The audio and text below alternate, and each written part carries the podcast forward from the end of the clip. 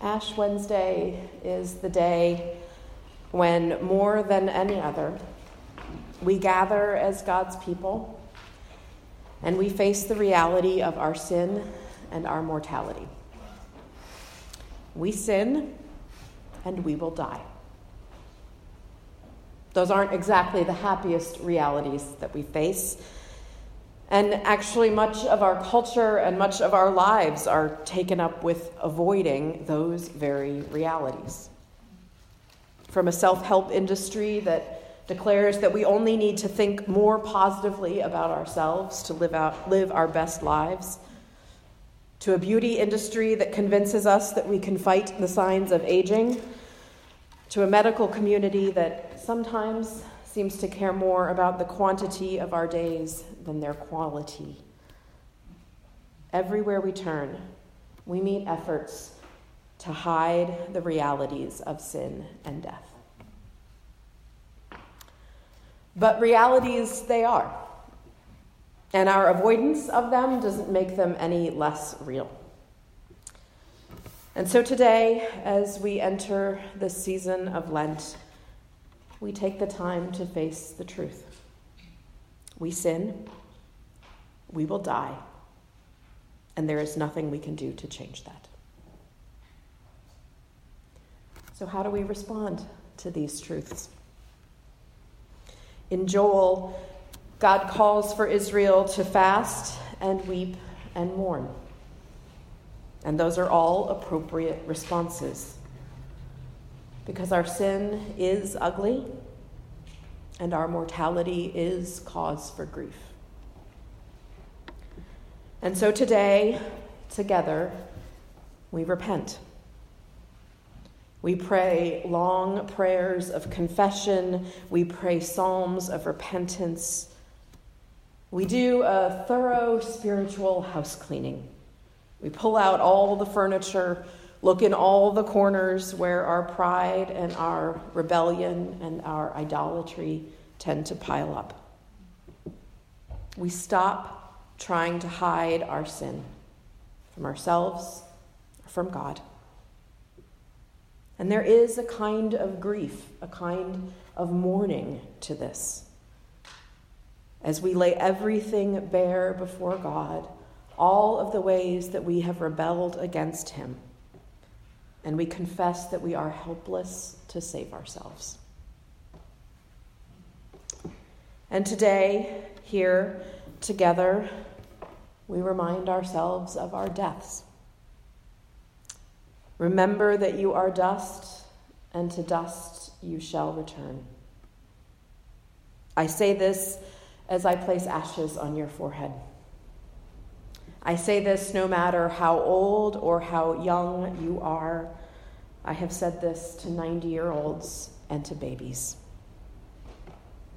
And every time I say this, it is a powerful moment, because as I speak these words and you receive the ashes together, we are proclaiming that one of the results of the sin and brokenness in our world and in our lives is that these bodies of ours will die, and there is nothing we can do to change that. There is grief and mourning to this. And yet, Jesus said that the truth will set us free. And so as we speak these truths of our sin and of our death, there must be freedom. And that freedom comes when we admit that we cannot save ourselves from our sin and death, because then we are free to receive the salvation that God can and does offer to us. That is what we hear in the words of Joel. Yet even now, declares the Lord, return to me with all your heart, with fasting, with weeping, with mourning. Rend your hearts, not your garments. Return to the Lord your God, for he is gracious and merciful, slow to anger, abounding in steadfast love, and he relents over disaster. return. Return to the Lord our God. Return to the Lord our God, for he is gracious and merciful and abounding in steadfast love. Return. It is the drumbeat that sounds through all the scriptures. It is the invitation that lies at the heart of the gospel. Return. It is an invitation that God gives to all of us, and it is an invitation that is the most important one we could ever receive. That's what God's call in Joel makes clear. Call a solemn assembly, he says. Gather the people, consecrate the congregation, assemble the elders, gather the children, even nursing infants. Let the bridegroom leave his room and the bride her chamber. Babies and old people, everyone is supposed to come. Brides and bridegrooms are supposed to leave their bridal chamber and join the congregation in returning to the Lord. There is nothing that could be more important than this.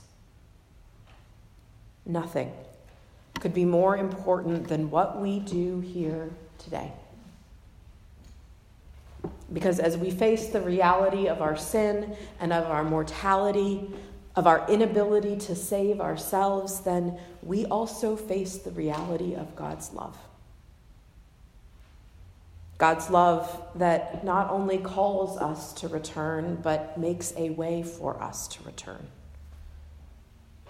God's love that comes among us in Jesus of Nazareth. God's love that propels Jesus to the cross of Calvary. God's love that reaches into the darkness of death and raises Jesus back to life. God's love that plucks us out of our sin and our death and brings us into his holiness and his life.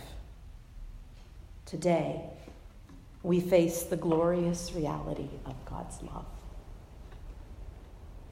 And that's why when we receive these ashes in just a moment, with the words that remind us of our mortality, we receive them in the shape of a cross.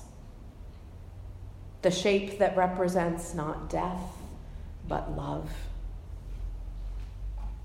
We receive these ashes to remind us of our need for a Savior, and we receive them in a way that marks us with our Savior's love.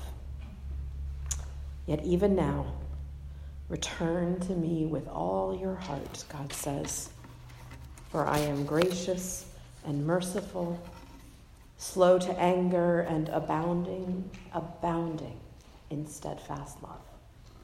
Thanks be to God. Amen.